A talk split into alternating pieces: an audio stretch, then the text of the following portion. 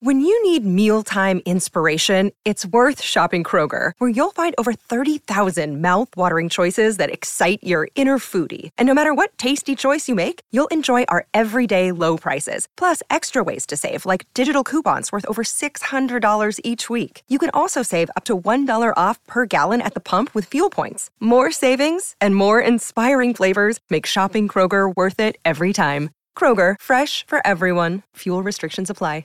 Another day is here, and you're ready for it. What to wear? Check. Breakfast, lunch, and dinner? Check. Planning for what's next and how to save for it? That's where Bank of America can help.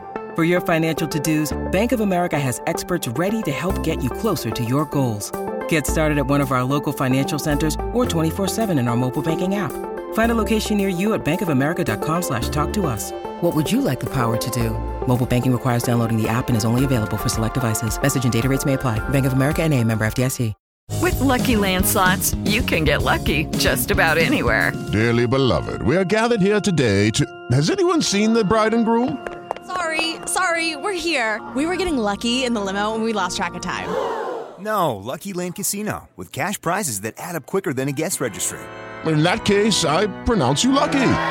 Play for free at LuckyLandSlots.com. Daily bonuses are waiting. No purchase necessary. Void where prohibited by law. 18 plus. Terms and conditions apply. See website for details.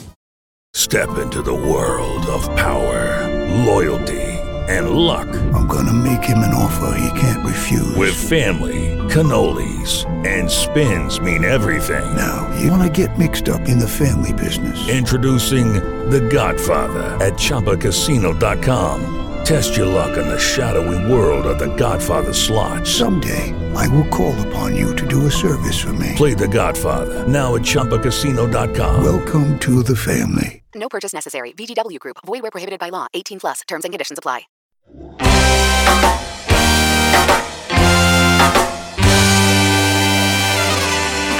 You're listening to the Red Seat Podcast, part of the Over the Monster Network. Red Sox fans have longed to hear it. The Boston Red Sox are world champions. Hosted by Jake Devereaux. It's gone. It's into the bullpen. This game is tied. This game is tied. David Ortiz. David Ortiz. David Ortiz. And featuring Keaton DeRocher.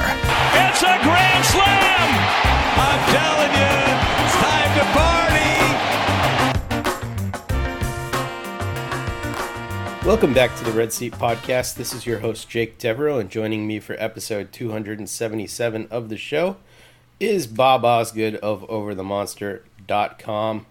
Bob, welcome back to another episode of the show. We are playing a man down today. No Keaton DeRocher, but, uh, you know, I, I think we're going to be able to to handle this situation shorthanded. How are you, how's your confidence level? I feel confident. We're gonna miss Keaton, but you've put together just one hell of an agenda this week, Jake. A plus. So I think we can handle it. Well, thank you. Yep. This agenda uh, is loaded, as as Bob says. So we're gonna get right to it. We we're, we don't have any time to waste. Nope. Um, right off the bat, Yu Chang, um, who had been the Red Sox starter at shortstop for the last couple of weeks, has gone on the IL with a broken hamate bone after, you know, taking a swing that was uncomfortable, big hack. Um, as a result of this, the Red Sox have called up Enmanuel Valdez. Um, they're going to play Kike Hernandez at shortstop, um, and they're going to do some sort of platoon thing with Arroyo and Valdez at second base. Um, you know, not a good situation here. Um, this cu- this actually happened the day after uh, I dropped an article about the Red Sox uh, middle infield issues, and then this further exacerbated them. So, uh, Bob, let's do the kind of thirty thousand foot view here. What's your reaction to uh, yet another issue in the Red Sox middle infield? Can we just take a step back and talk about opening any episode of this show with Yu Chang news?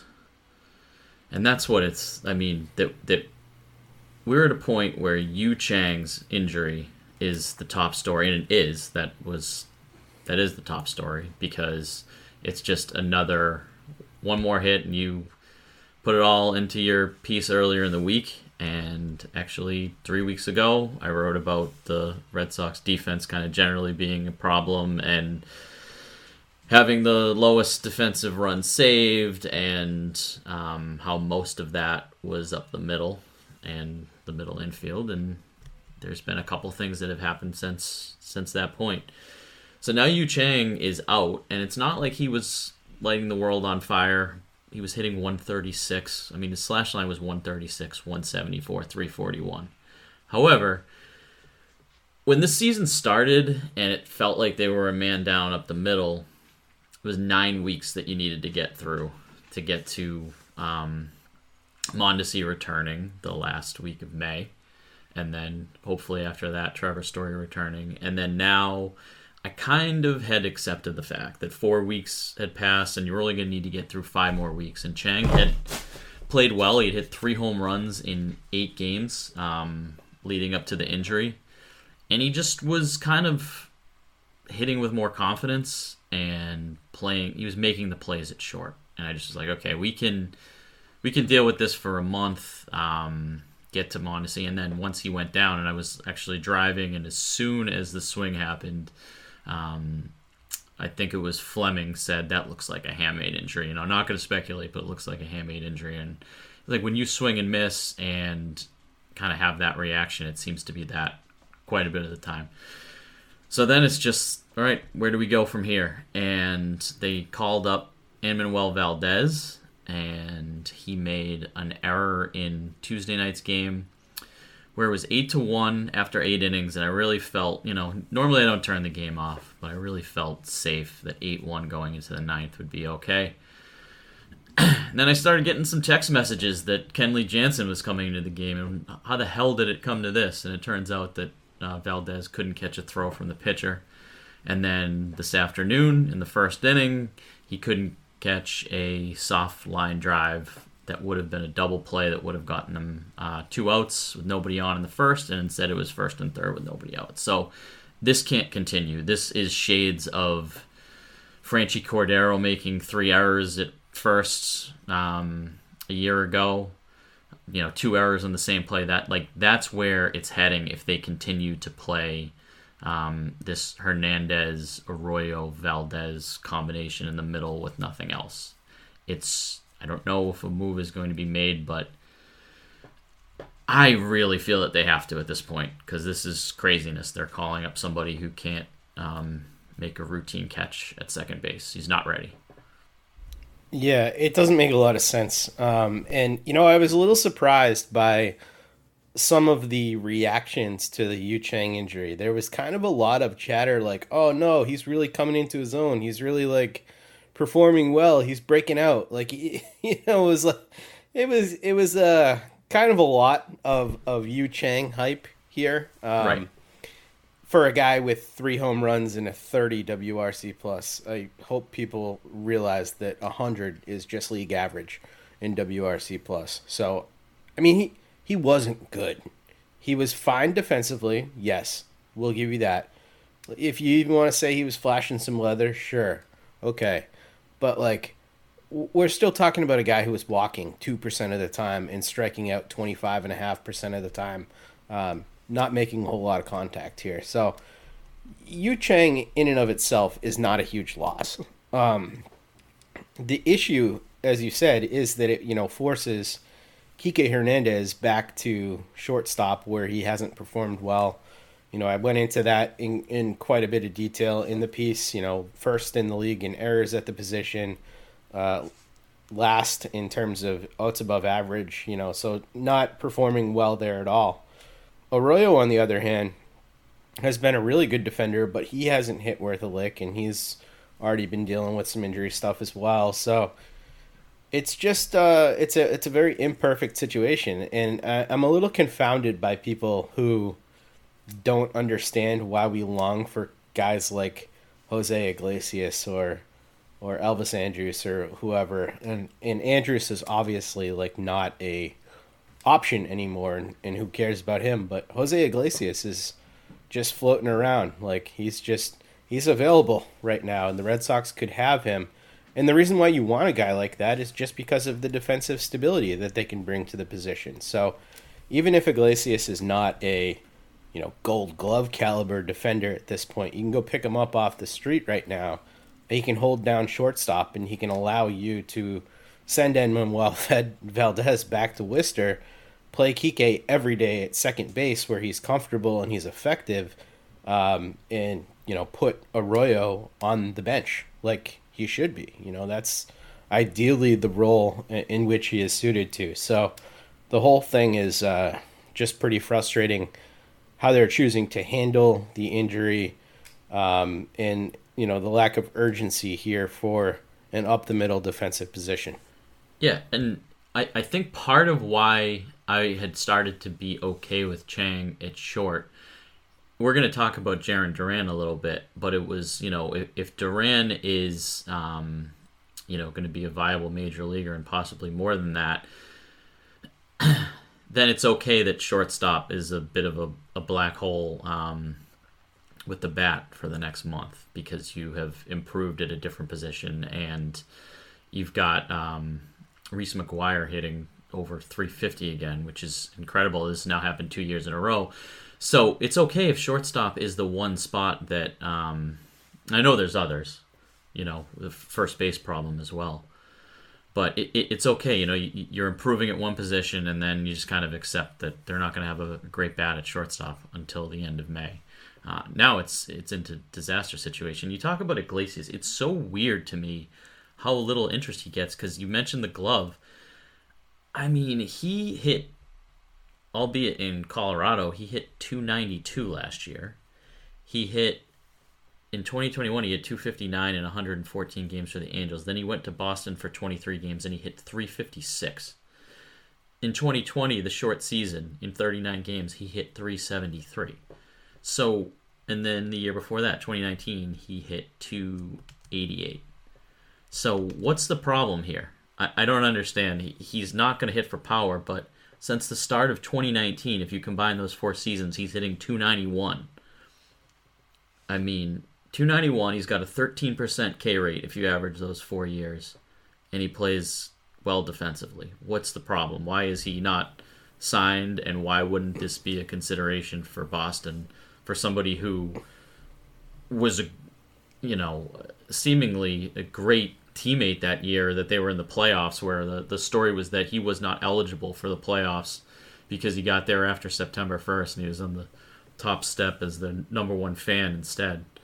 I, I don't get yeah, it. that's what's confusing to me too. Like I've never heard anything negative about him personally or anything like that that would lead you to believe like that's a reason why they're not bringing him in. At this point, it just doesn't really make any sense to me. And I agree with you that um, you know had had the Chang injury not happened, it would have been okay, and it would have been tenable to ride the glove first Chang um, until these other guys get healthy and allow you to move Kike over to second base where he's more comfortable because of the Jarren Duran thing, like you said. But but now it just throws everything back into chaos again, and it's just chaos that this team can't afford because, as we're going to talk about later on in the episode, there are a whole host of other positions um, that you know need addressing, uh, other problems on this team.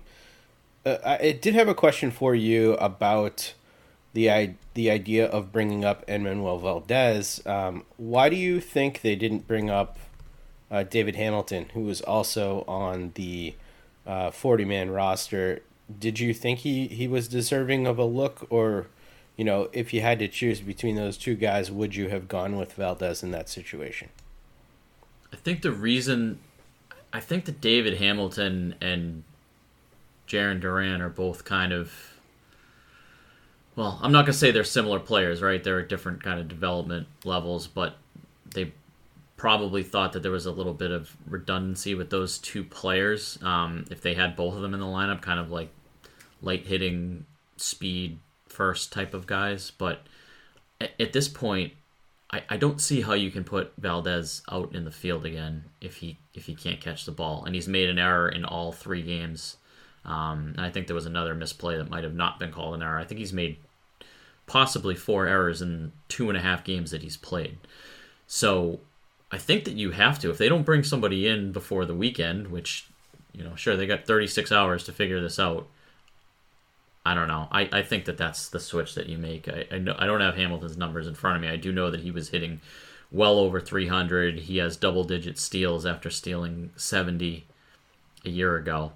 Um, so I know that he's hitting well well there, and he does not hit well uh, up in the zone. You know, I think you can get him out with fastballs up in the zone, but if he can field the ball and run a little bit and just I don't know, buy them some time to figure out who who else they may or may not bring in. Um, at, at this point, I think that there's just too much of a liability defensively with Valdez, which worries. That's kind of been the book on him the whole time. So, I'm kind of worried about that, that he's just a DH only uh, in general. But um, that's my only thought is that it might have been redundant with Duran. Yeah, I, I think it's a little bit different because I um, personally, given the choice between Hamilton and um, Valdez, I would have done what the Red Sox did and, and chosen Valdez to come up. I just probably wouldn't have played him right away.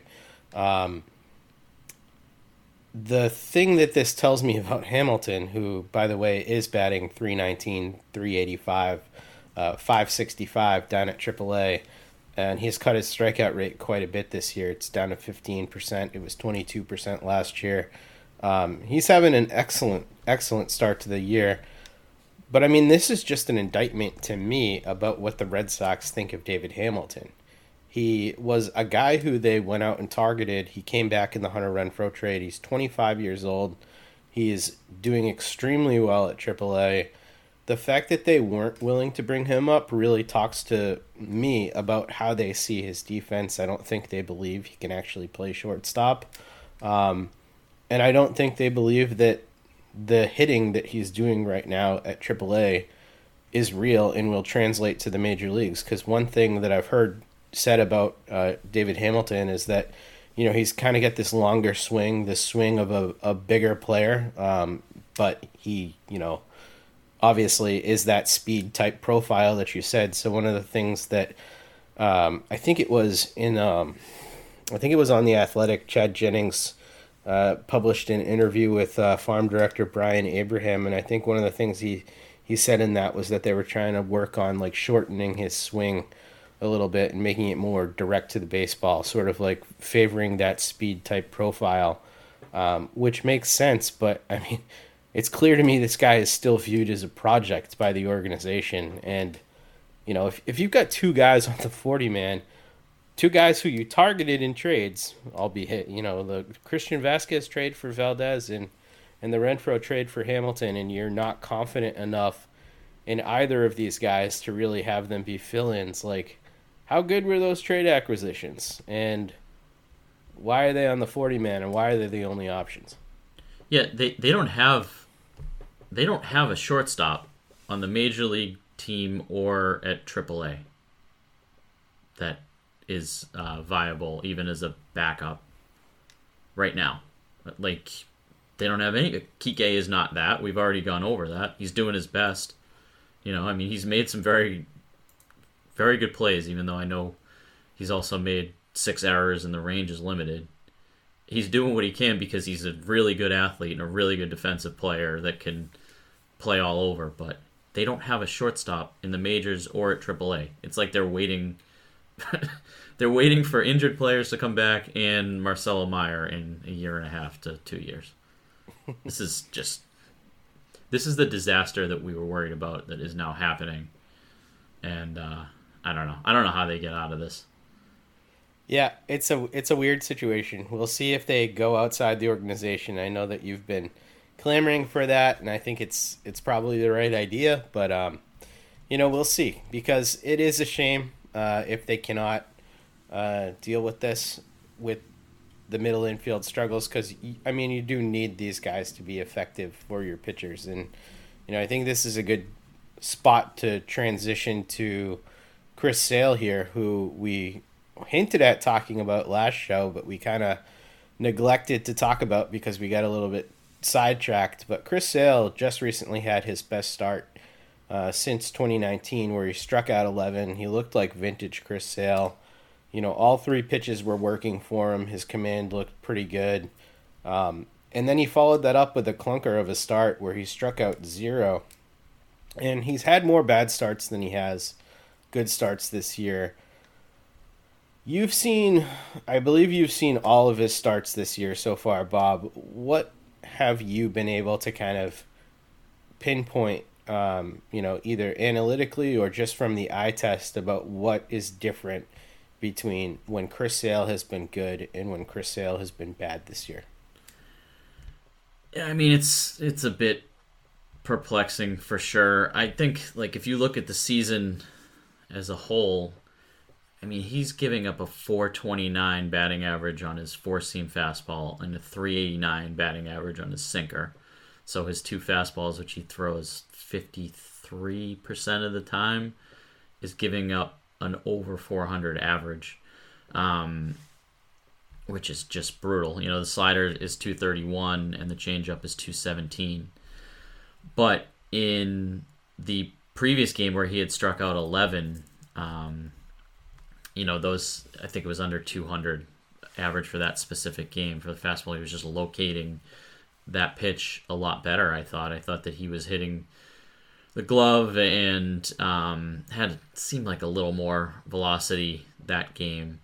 And then I think it's partially that Baltimore really just owns him. They smoked him in the final game of spring training, and then the opening game um, on April 1st, he gave up um, quite a few runs in that game, and then it was the same thing in this most recent outing. So they've seen him three times in the last month, and it's almost like they just kind of either know what's coming or um, are jumping all over his fastball um, yeah, so he gave up five runs in five innings the other day, and it was seven runs in three innings in the first outing. So they, he's given up 12 runs in eight innings against Baltimore.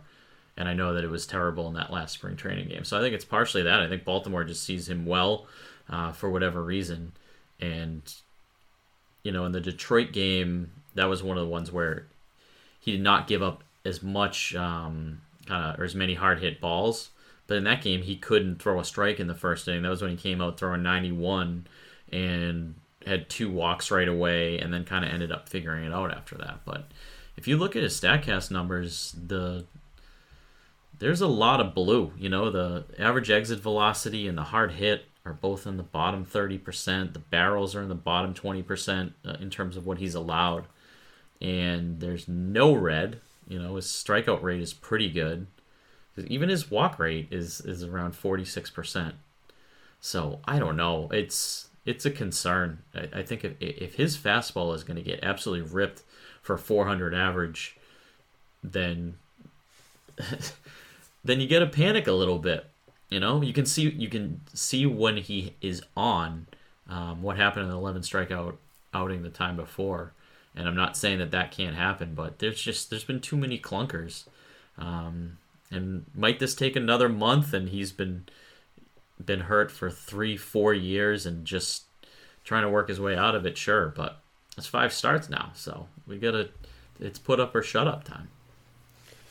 Yeah, I think a, a lot of that is true. Um, I'm not overly panicking yet about Chris Sale, even though he's been pretty bad. I mean, any, any way you cut it, you look at expected ERA, that's been bad too. It's over five.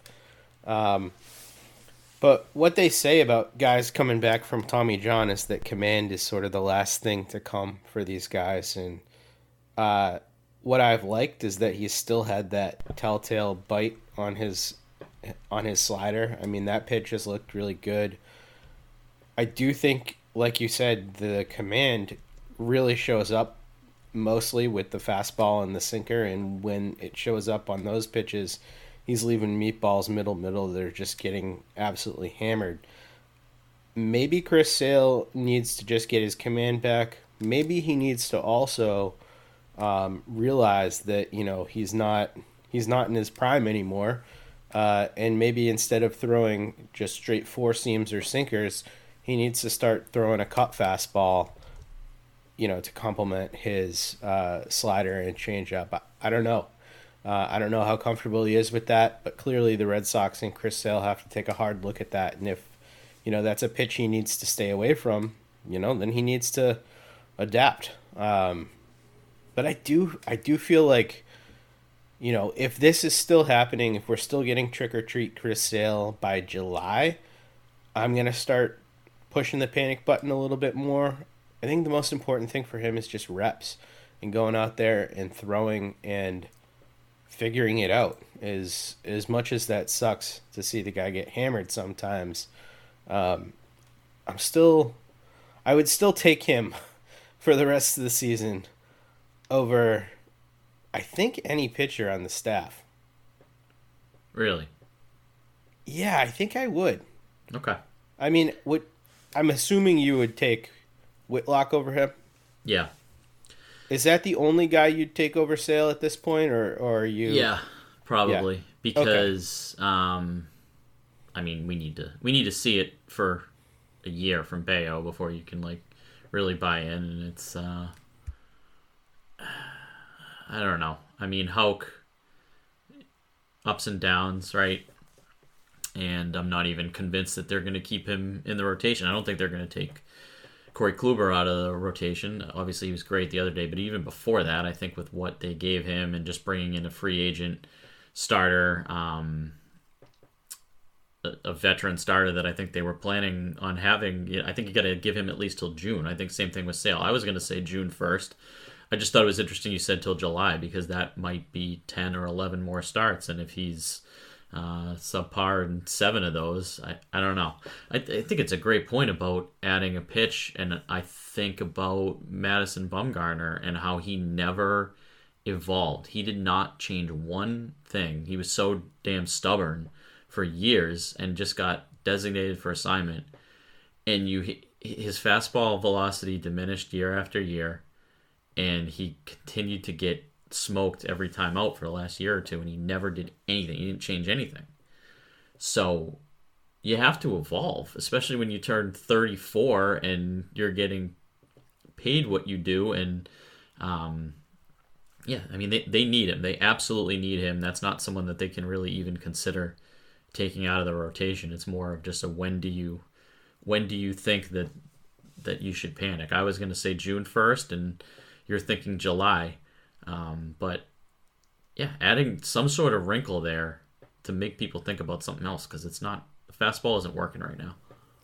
I mean, I've never pitched before, so I can't speak to this, but it just seems to make sense to me that if you are somebody who has really good feel for the slider, that the cutter would probably not be that difficult of a pitch for you to transition to. And there are plenty of guys in the league who use a cutter as their primary, you know, hard offering. Right. So I, I don't know. What are your thoughts on that? Yeah, I again, if there's a, a few more starts like this, you have to change something. You got to work on something Yeah. between starts, or you you do a fake IL, or you skip a start, or something like that, and you just work on some bullpens and change some things around. I mean, he's a dynamic starting pitcher that has been for a long time. Um, he seems like he should be able to figure something. You, you have to evolve in some way if this continues. Again, he had an 11 strikeout outing the time before, so it could be a Baltimore thing, and he comes back and does that again the next time out. Um, Yeah. but it's been three. I would say three out of five bad starts that he has had, and uh, the fourth one he couldn't throw a strike in the first inning, and I know it was cold, and he kind of figured it out. So that one ended up being okay, but it's really only one that you left kind of feeling that that it was Sale, that it was Chris vintage Chris Sale coming out of that one. A lot of us looked at that and said, "Yeah, that was it." There was Yeah. whiffs and uh, you know good fastball location and all of that. I'm not gonna lie, I was really pumped after that start. Right. I was like, okay, here we go. Like three three starts to get the rust off, and then then we've got Chris Sale back. So, um, you know, development, uh, especially if you've been away from baseball, developing back into what you were is not linear, of course. So, you know, I'm still hopeful here. I'm still cautiously optimistic with Chris Sale. Jarren Duran, though, this is a guy we touched on last week, and I referenced that I was uh, optimistic about him because of what Lou says uh, about his new swing, and um, man, Lou Merloni might be pretty good at his job because uh, since then, I mean, Jarren Duran has been on a real hot streak. He had a grand slam. I mean, he looks really good. He's really confident. Uh, do you think that this is his breakout happening? And you know, what do you think is the biggest change that Jarren Duran has showed you so far? I, I I hesitate to say breakout because I think he's just really hot right now. Um, but I'm looking at the Statcast stuff, and there's a lot that jumps off the page. I mean, start with hard hit rate, 64%, which is crazy. This is a small sample. He's got 22 batted balls, but five of those 22 batted balls are barrels, which is 23%. And in the prior years, he was 4%, 7%. The hardest he had ever hit a ball in the majors was 110.4 coming into the season, and he already has a 111.6. So he's he's hit a ball by more than a mile an hour faster than he had in his entire career. Um, he's upped his walk rate a little bit, and I think that he's just gotten back to it, it it's a swing that you mentioned, kind of the another swing change, but I don't think he's trying to hit for power. I think he's just trying to um, hit the ball into gaps and make something happen with his speed. I think that he already was a good player to have on the roster because of his speed with the new rules. Um, and then the most interesting thing that I saw this week was in the post game, and they asked him about what had changed. And instead of mentioning anything about on the field or um, anything with his swing or confidence or anything, he talked about his teammates and he said the biggest change just my teammates being more uh, being more open to talking to guys and not feeling like I'm bothering them, and them being very open like JT Doogie and Kike. So he's talking about Justin Turner. He na- names him first. He says they're really helping me out and telling me to keep working hard, and even when I mess up, they're telling me it's baseball, it happens. Just having those guys backing me up feels really good. I mean, that's an indictment on the previous locker room. It seems like it, it almost feels like he just didn't feel comfortable there last year, and he's not the only person that said that. Um, you know, maybe that he couldn't talk to some of the veterans, and um, that that had something to do with his confidence. I mean, the the way that he said that was that was where he went, and he referenced Justin Turner first, which is just really interesting. Um, the kind of the first time I've thought about a difference in the clubhouse since it was brought up in the in the preseason. Yeah, I I thought that was really interesting too, and and I I go kind of in between two two things when thinking about that. Like one one way to look at it negatively is that it comes off as a little bit whiny and a little bit like he's making some excuses about yep you know what he did last year because like you know certain things that he did last year were absolutely inexcusable like losing the ball and just not going after it was a horrible look for him. And you know maybe those veterans held him accountable for that and kind of took him to task and maybe undressed him a little bit for it and he didn't like it. Um, so maybe tough love is not the recipe for Jarren Duran and he reacts more to positivity and you know Kike and, and, and Doogie and, and JT certainly seem like those type of positive, bubbly type dudes. And if he responds to that, that's great. Um, I still would have liked to see him talk a little bit more about, you know, the baseball adjustments that he's made and just say that, you know, his current teammates are supportive rather than kind of you know, going back uh, when those guys are gone and can't defend themselves and talking about the people who were here before. So um, I didn't love that all that much, but uh, I don't know. I think he just he needs to let his play speak for itself, and he, he's one of these guys I think that did try and fall in love a little bit with that launch angle type stuff, and you know he doesn't need to do that. That's not the type of baseball player that he is. He's fast. He's athletic he just needs to impact the baseball, and wherever it goes on the field, he's going to make things happen as a result of that. So I'm glad he feels confident now, but um, you know, definitely didn't love the the comments there. No, it was it was he, he could have left the previous year out of that when he said, "I don't feel like I'm bothering people." right? Right. Yeah. I mean, that's that's the part that sticks out. I I totally get what you're saying, and he's had. We know that there's been maturity issues. You just look at that one play and just.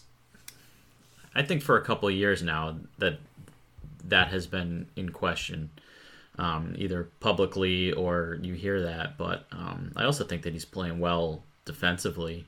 Um, I think that he's gotten a good jump on the balls that I've seen out there, and considering that's another spot up the middle that we were concerned about, and once Duvall got hurt, we were more concerned about that.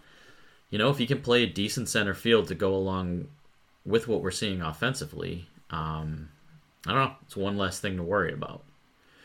So, you know, I think he's made improvements across the board. I mean, he's older, right? Always been kind of older for a prospect and the levels, and he'll be 27 later in the season. He's currently 26. Um, but this isn't shocking. I mean, we when Shelly and I were doing the prospect pod, we talked about Duran, um, probably in Jeter Downs, the the two most uh, out of everybody. You know, that we were really excited about Duran and all the changes that he made and and the power that he had, and he kind of just, as you said, kind of fell in love with that a little bit too much and needed to get back to the prospect that he was coming up through single A, double A, which was uh, hitting for a good average and stealing bases and you know not trying to be a 30 home run hitter because he's not that.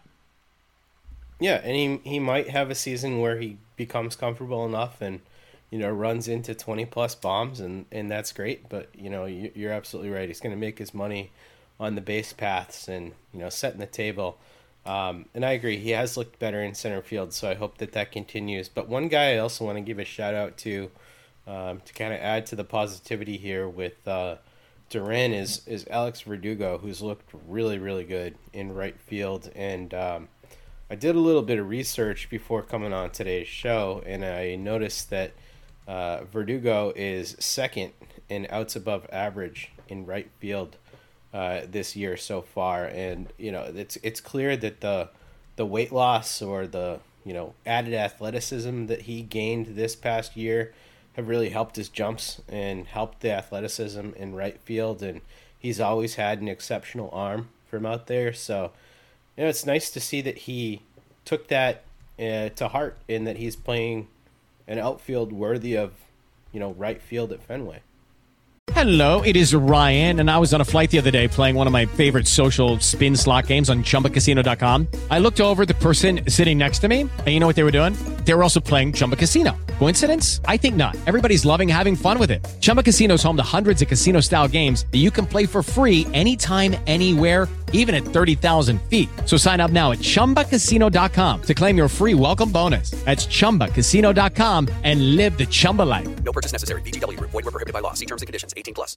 This podcast is sponsored by Ramp. Are you the decision maker in your company? Consider this. For the first time in decades, there's a better option for a corporate card and spend management platform. Meet Ramp, the only corporate card and spend management system designed to help you spend less money so you can make more. Most corporate credit cards offer points as incentives, but those points amount to less than their worth in real cash value. Ramp's business cards offer you cash back, real money in your pocket. Plus, you control who spends what with each vendor. And Ramp's software collects and verifies receipts automatically, which means you'll stop wasteful spending and close your books in hours instead of days. Businesses that use Ramp add up to 5% to their bottom line the first year. If you're a decision maker, adding Ramp could be one of the best decisions you've ever made.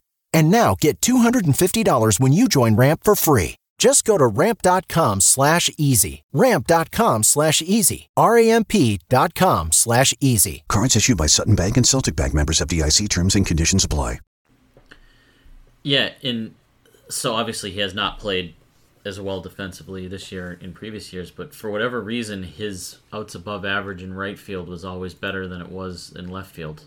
I couldn't make any sense of that, especially at Fenway. Um, yeah. Even coming into the season historically, he, he had played better there. So, I don't know. I mean, everything is a rocket off of Verdugo's bat, it seemed like for weeks now. So, um, you know, yeah, we haven't talked a ton about that because um, it's just been him kind of showing up and being a solid player day after day. But he just hits so many balls hard. Even even his outs have been hit hard for a really long time now. So let's hope that continues for six months. You know, he's, he's showed flashes of that, but he, he looks like a he's making the leap that Alex Cora wanted him to make this year. Yeah, he sure does.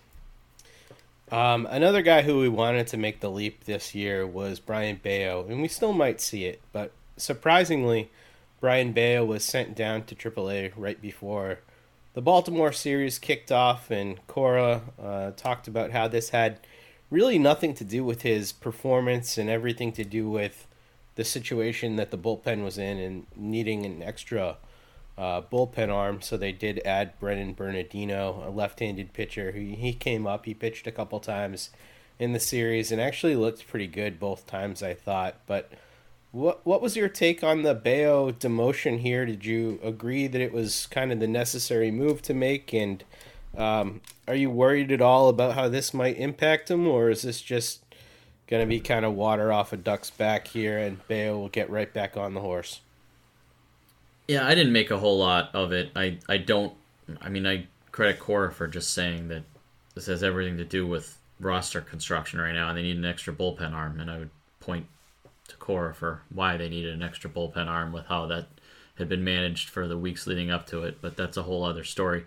I thought Bello looked very good for four innings against Milwaukee on I think it was Sunday. You know, we had recorded on Wednesday after that disaster, uh, the marathon game. Uh, I thought he looked a lot better and, and was rolling through four innings and kind of hit a wall in the fifth, which is something that happened decent amount last year. That you'd leave some of the Bello outings seeing those flashes and seeing certain innings where he just looked dominant, and then maybe in the fifth he would walk the bases loaded and come out, and then the runs would come in to score, and that's why a lot of his ERA and metrics and certain things were a lot um, a little bit skewed but I, I think it was a roster um, crunch, and I think it's even possible that he doesn't go down for 15 days because if there is an IL move somewhere, he can get called back up in less than 15 days. So with the off day, maybe he misses a start and he's back sometime in between. And even if not, they have an off day every week throughout May, um, so they can kind of play with that spot for two weeks and you know, maybe he makes one start at AAA and comes back, and I, I think he will be part of the. Even if it's down to five, I think he'll be part of that. Yeah, I tend to agree with you. I'd be surprised if he missed more than that, but I think this gets to the discussion of, you know, who is that five going forward in the starting rotation, and I want to talk about Corey Kluber because he pitched okay yesterday. Um, you know, did did fine against Baltimore. It was really the best start that he had all year. Earned his first win, um, but overall, he's not having a very good performance this year. And um, you know, three guys on this staff: Whitlock, Sale, Kluber, all have ERAs well over six so far in this young season. Um, you know, we we talked about how we both have some confidence that with Whitlock and Sale, it'll get better, but I'm not sure we have that same confidence with Corey Kluber. So you know, how long does he stick in this rotation, in your opinion, and does he finish the year here as a starter? I think that he's going to get more of a leash than a lot of the other people that we've talked about, just because, and I mentioned it earlier, but I just think the what they spent on him, that he's a veteran pitcher. I think in general that you need to to give those guys a little more of a leash or I don't know. I don't think that free agents will want to come there if they're just going to pull the plug on them within a month or two if things aren't going well. They got to give him time to work that out. I don't think that the he has a 2.63 home runs per 9 this year, which is outrageous. So one, I don't think that that will continue. 17.9% home run to fly ball rate. Uh, in his career, he's at 11% in his career, he's allowed less than one home run per nine. So it's like almost triple that. So I think um, that'll stabilize a little bit. I don't think he's that bad um, or as bad as he has been. I don't. I, I compared him to Rich Hill a week or two ago. I think that he'll be that. I think he'll probably throw 150 innings one way or another and have an ERA in the mid fours when all is said and done. Throw some really good outings like he did this week and some really shitty outings some of the other weeks and just end up as a mid force pitcher that um, you know maybe the whatever baseball they chose to use this year that seems like it's as juiced as it was in 2019 might not mesh with uh, Corey Kluber's um, stuff at this point in his career, and he's going to give up too many of those. But I think it's going to stabilize, and I would give him. I, I think he's at least got till July in the rotation, unless it is a complete disaster, right?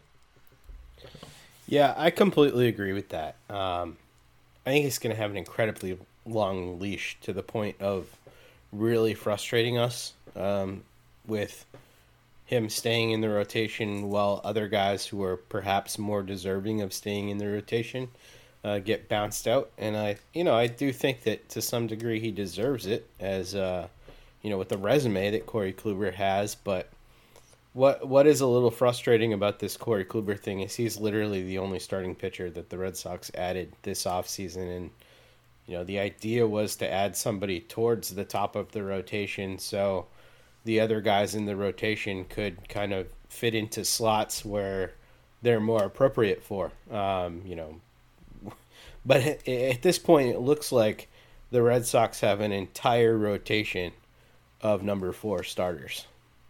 Oh, it it is that. yeah.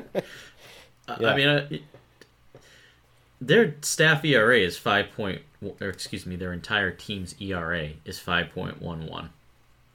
That is just and and the number they've given up the the most runs in the first inning um, of any team in the league, and they it's a miracle that they are 500. Honestly, with some of the the the starts that these guys have had, even from the first inning, and some of the games they've come back and won.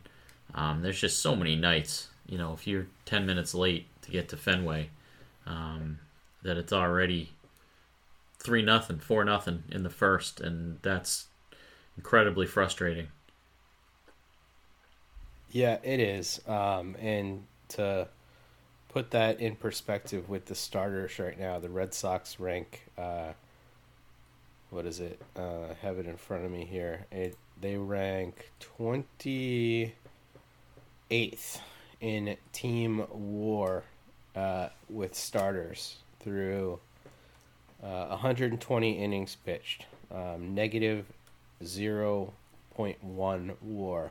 Nice. The only teams that are worse are shockingly. Uh, one team is shocking, and the other team is not. The other team is the worst team in baseball. Oakland is 30th, but would you guess who's below Boston? And it's a good team? And it's a really good team.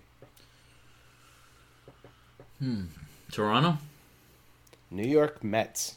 Okay, wow. Isn't that weird? Yeah, that doesn't make much sense. No, especially if if we were to pull up the names right. of the the Mets pitchers versus the Red Sox pitchers, that doesn't make a whole lot of sense. But you know, for a positive spin though on on the pitching situation, the bullpen, as much as Cora has overworked it, and gosh, I mean, the bullpen right now is has thrown 100 innings. Um, the only team that's thrown more is the terrible Oakland A's, 101.1. Um, but the bullpen ranks 12th in all of baseball in terms of uh, war. So they've definitely been effective at uh, fixing that unit. I did see r- r- random stat that I saw. Um, don't ask me why I was watching an Oakland game but they said that they had given up 10 or more runs in nine of the 22 games, I think, so far this year. I mean, you have to be so deplorable to give up 10 plus runs in almost half of your games. That team is absolutely shameful. Have you seen the thing circulating about uh, the the lineup that Oakland could have if they just kept their guys? No, but I believe it because every trade was just five for one of a, you know get a bunch of nickels back in return, right? Yeah, it's just it's it's amazing. It's it's really sad what's happened to that franchise, yeah. and um, Jim Bowden wrote an article. Uh, I think it was yesterday or today um, about how he, he, believes this is the worst baseball team that he's ever seen yeah. in his life, and that is saying quite a bit. You know, because we think back to some of those horrendous Tigers teams before the Tigers got good and you know contended for a little while. And there's been some bad teams. You know, the Royals have been bad at times. It's uh, Pirates. I mean, it's a lot to say that that is the worst operation you've ever seen. Oh, yeah, teams that have uh, tanked for four or five years, even what the Astros did um, before they, you know, nailed every first round pick for several years to get back in the mix. But uh, they're going to have games with less than hundred people there. You got a franchise that's moving and putting that product out there. Um, there are going to be games where they have like eighty people that are there. Their their highest WAR hitter is Brent Rooker, who was a AAA castoff. Then it's Carlos Perez, who I don't know who that is. Think of the Montreal pitcher, and then Ryan Noda, who was a Rule Five guy. Um, and then yeah, I've never heard of any of these pitchers either, and I feel like I Yeah. watch a decent amount of baseball. I'm not sure that team would have a winning record playing in the International League. Yeah, that's fair. You know who their closer is? Your boy Who? from last year, uh, Jeurys Familia, Oh, former God. uh, Red Sox great from the 22 season. Can you remind me again what his intro music is? No, you're thinking of um, Hansel Robles. Oh God, Robles. Yeah, that's Yeah, right. That was the Undertaker, I believe. Yes. Okay. Yeah. I don't know what Jeurys Familia's theme music was. he was not uh, around long Not enough for me to memorable. get commit that to memory. I remember All him right. walking a lot of guys. All right, that was a tangent. Excuse me. Yes, no, that's that's good. Um, all right, so talking about pitching though, Paxton made another rehab appearance last night. Uh, he was not particularly sharp. Uh, here are the numbers.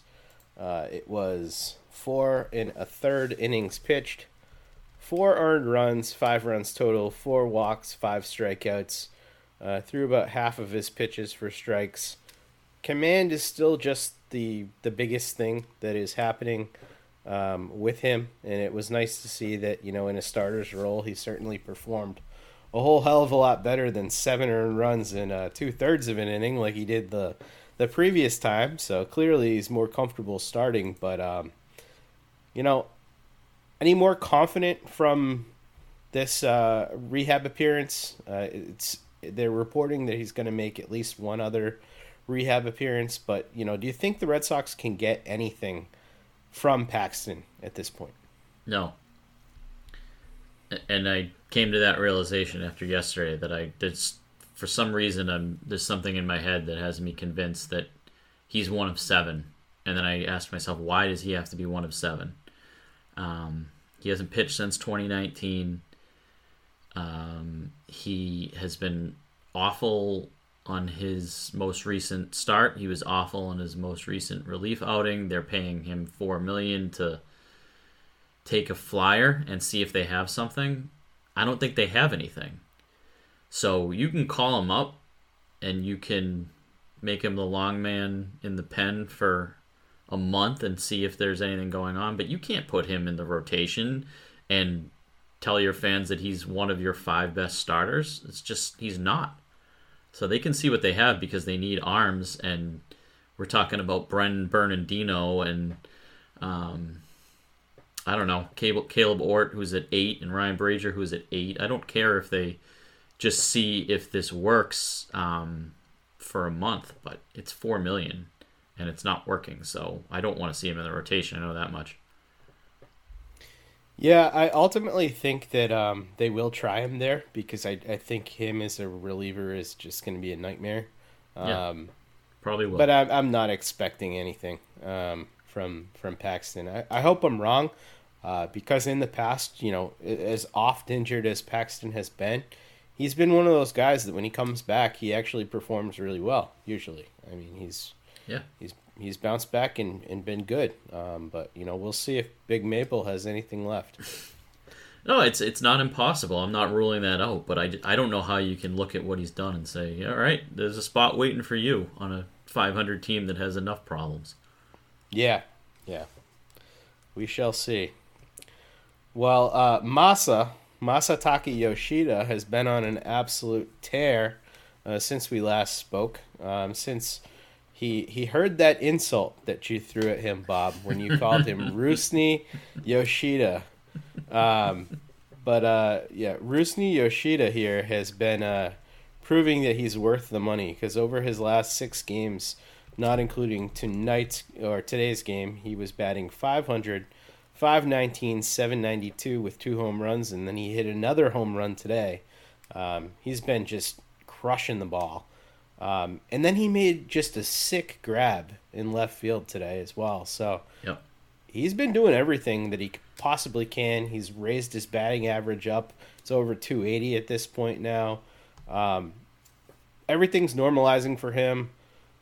I'm taking a mini victory lap on Yoshi here um, because I just feel like the guy can hit um, and certainly passed the eye test in the WBC.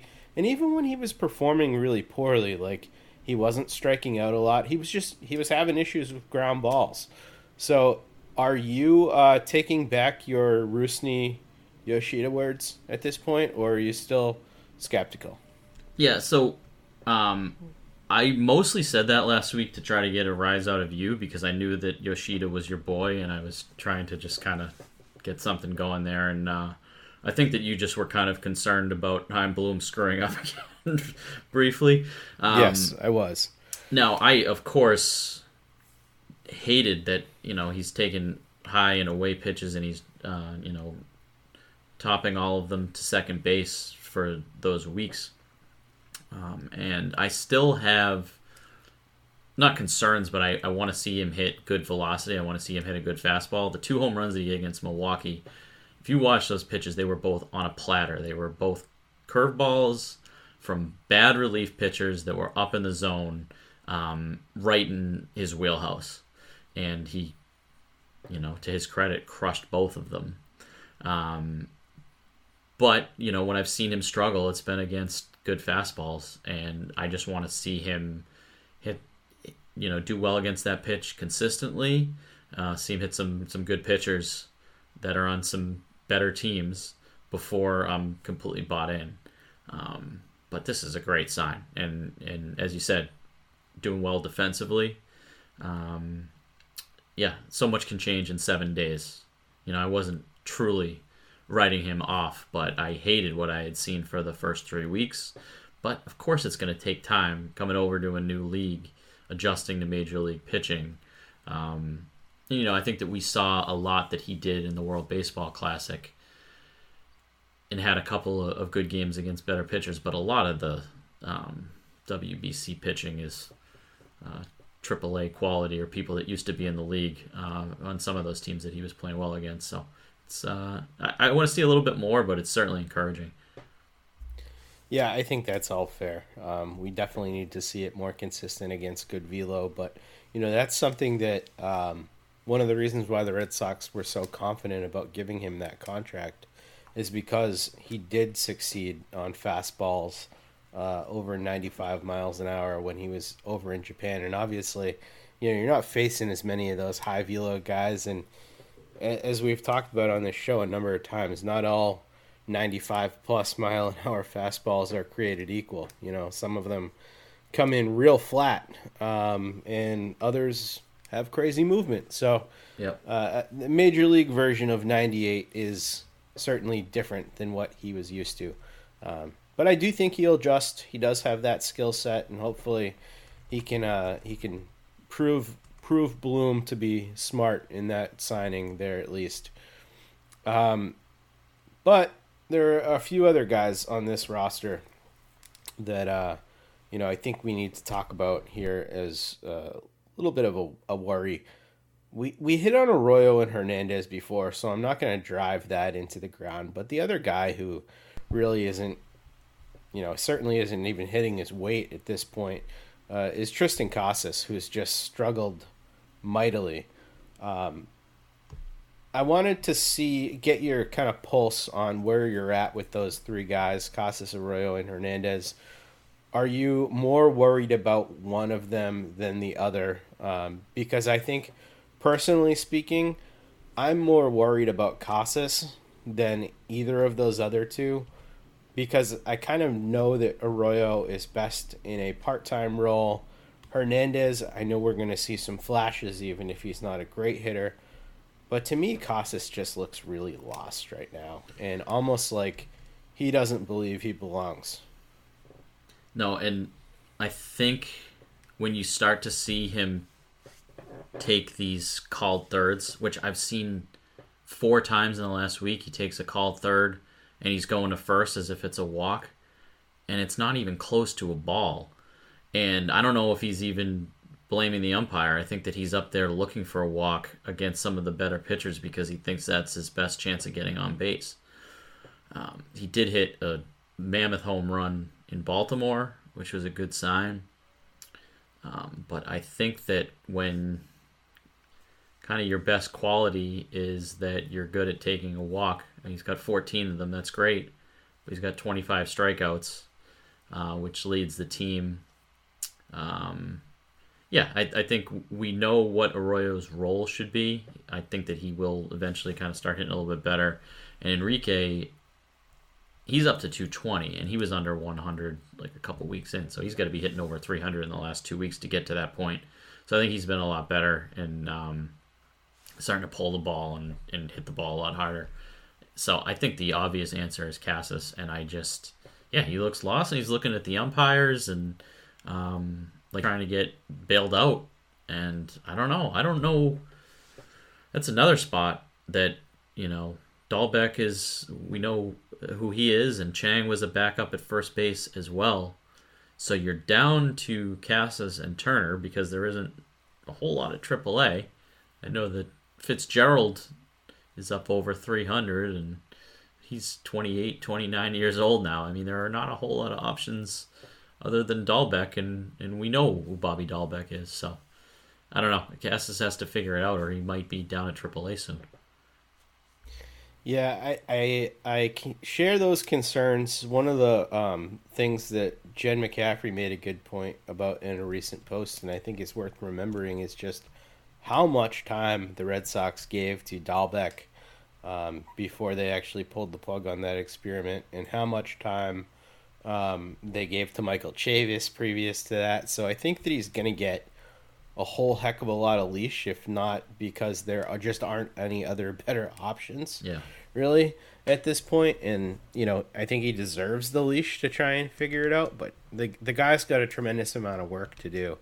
And, you know, it wouldn't be the first time we saw a guy struggle right off the bat. I mean, little uh, second baseman who uh, ended up being basically the best second baseman in the history of the Red Sox, Dustin Pedroia got off to a pretty bad start too. So, um, not saying he's going to turn into Petey, but hopefully there's some better performance in his future. Yeah, no, I agree with that. I don't, I don't, I'm not giving up on it, but I think in the last week there's, I don't know, just looking at even facial expressions, you know, I feel like he's he's lacking confidence at the moment. Yeah, I would I would definitely agree with that. Um, let's end the show here on a positive note, Bob. Um, Kenley Jansen for the Boston Red Sox has been uh, just exceptional. Like I don't even have words for it. He has been way better than I thought was possible. Um, he's really turned back the clock here. I mean, his fastball velocity has been you know consistently above 95 it's 95.8 on average but we've seen him putting up 97 and i really don't know what to make of that because in his whole career he's never averaged anything close to what he's doing right now with the fastball. No idea what this guy did for a workout in the off season but um it's filthy. His cutter is absolutely filthy right now. I mean averaging 95 miles an hour and looking at his numbers, um, he's just completely turned back the clock. So, 31% K minus walk rate. That would be the best that he's put up since 2017 when he was with LA in his prime. Um, you know, the FIP here, 1.24. Um, that is actually the best FIP that he's ever had in his career. Um, he's dominating right now. And uh, we were all a little bit concerned with you know the the pitch clock with him and how he would adjust that and uh, you know Kenley, he looks like the best signing uh, that anybody made in the bullpen this past off season. And so my question to you, Bob, is how many closers in baseball at this point, with how Kenley is pitching, would you actually take over him at this point? Two. I mean, with this version of Kenley, coming into the season, probably six, but right now, two. I would say Clase in Cleveland, um, and Hader in San Diego, who I know had a one of the worst months in history last year for about six weeks. His ERA was like over 20, but he kind of figured out his arm slot and has been really good since, and he's been Josh Hader since that point. Um, yeah, those are the only two that I could really say right now that I would be most confident. Um, you know, there's a lot of other ones that are in the running, but I think back to the we did a show in right around free agent time uh, of who we wanted the Red Sox to sign, and we were all coming in like with this unanimous Kenley Jansen. Um, I remember that was show. The, yeah, the best fit for the team. Um, you know, after whatever happens at shortstop, of course. And we were all looking at, oh, you know, that cutter is really good. He's still throwing really hard, and um, just talked us in ourselves into him pitching into his late thirties. And he's signed next year too, which is at, at the time it was like well, they needed to go two years. Now I'm really glad if this is the pitcher that that he's going to be. You know, hopefully for the rest of the season that they do have him locked up for next season as well because he's yeah he's just been excellent. Um, just so much movement on that cut fastball. Yeah, it's an amazing pitch, um, and he's just been so lights out. So I've absolutely loved having him on the team. Yeah. Um, that's been my my favorite part of this year has been Kenley Jansen uh, being able to lock down games. So there's there's really few things more exciting to me because um, pitching is my favorite part of baseball, always has been, um, and you know that lockdown closer who just really has it, that Papelbon, that Koji, that type of guy. Um, it's just such a luxury in the bullpen. Getting back to my own question, I think there are only two guys I would also consider um, above Kenley at this point. Uh, one would be Josh Hader, as you said, because he just looks incredible again this year. He's leading the league in saves with eight. But um, Felix Bautista, who I keep seeing Mm. with Baltimore, I really, really like his stuff. Like, it is some of the best stuff. I do think he's a little bit more hittable than Kenley Jansen. I think he can make mistakes and, you know, you can go yard on him, but like, holy shit, that guy's a unit. Like, he, if he was born in America, Bautista would be like being drafted tomorrow night on, you know, for the NFL draft. that dude is, he is enormous. And, and nobody puts the ball in play off of it. So he has the um, 100 percentile whiff rate, K rate, fastball velocity, and he's huge. He's 6'8", 285. That must be terrifying. And they've got a, a clone of him who's setting up now, who is not allowed a base runner the entire year. And his name is escaping me. Is it Cano? Yes. The- yeah, yeah, yeah. He, he um he hit JT in the the elbow uh, with a fastball today, and JT was like freaking out even with the pad on. But yeah, it hit because him square in the pad. The the, the pitch is uh, set up in the, the middle of the zone, and it's running in on everybody's hands. Um, and then one was bound to hit somebody. I think that was the first base runner he allowed the entire season. So if they are going to be throwing those two guys um, in the, the back of the bullpen, then these games are going to be over early and need to take care of uh, Baltimore before the seventh or eighth because those guys are uh, terrifying as a right-handed hitter to hit against. Yeah, six eight two eighty five is not a baseball player. No. And by the way, um, his Fangraphs numbers are way off what his official MLB numbers are. I'm looking at the thing. It says 6'5", 190. This must have been like when he was 13 or something. what? yeah, it's what it says. But he is not that. He's clearly no. uh, like what you said because I just looked it up too. Six. He's definitely six What a, eight. what a terrible error. Yeah, he he definitely could be a defensive end. Yes. let's just say that. Yep. Uh, and- and he he looks ferocious. And you know, I always worry for uh, Adley Rutschman at the end of games when he goes up and he hugs him every time. Yeah. I'm like, all right, just please don't hurt Adley. I want to continue to watch him play baseball. Don't just bear hug him into oblivion. Well, Adley is uh, doing one hell of a job if you look at the record that they have and uh, what he's done with the pitching staff since he's been called up. It's a, another story for another day, but um, Sure is. Yep. Yeah, the Orioles have been quite the surprise, and uh, you know, nobody I- I called think, that, uh, Jake. Yeah, nobody called that. Def- definitely nobody on this show. But I have to give you props, Bob, for uh, being the only one of us on this show to predict the Rays' uh, first place finish. And uh, man, it sure looks like it's going to be very difficult for anybody to catch the Rays in the AL East this year with how they're playing. So I guess we Yeah. both got something right. Well, we so. were going to have, uh, Keaton was on, I'm sure we would have gone down the Orioles versus Yankees road, but we'll save that for another week. Yeah, I can't let him uh, No. dodge that shame. So we'll we'll have to have to do that next week. Yep. Um, thank you all for listening to us. If you would like to send in questions, you can do so on Twitter, or you can do so at redseatpodcast at gmail.com. We'd love to get some questions for you. You've you guys have been really great about sending in stuff there, so please continue to do that. We didn't get to any listener questions today, but we'll definitely do that next week. Um, you know, uh, you can find us on Twitter. You can find Bob at Bob Osgood, or yeah, Bob Osgood fifteen. Uh, you can find me at, at DevJake, and uh, if you'd like to go to the site, you can find Over the Monster at Over the Monster as well. And uh, we'll be in your eardrums next week at this same time.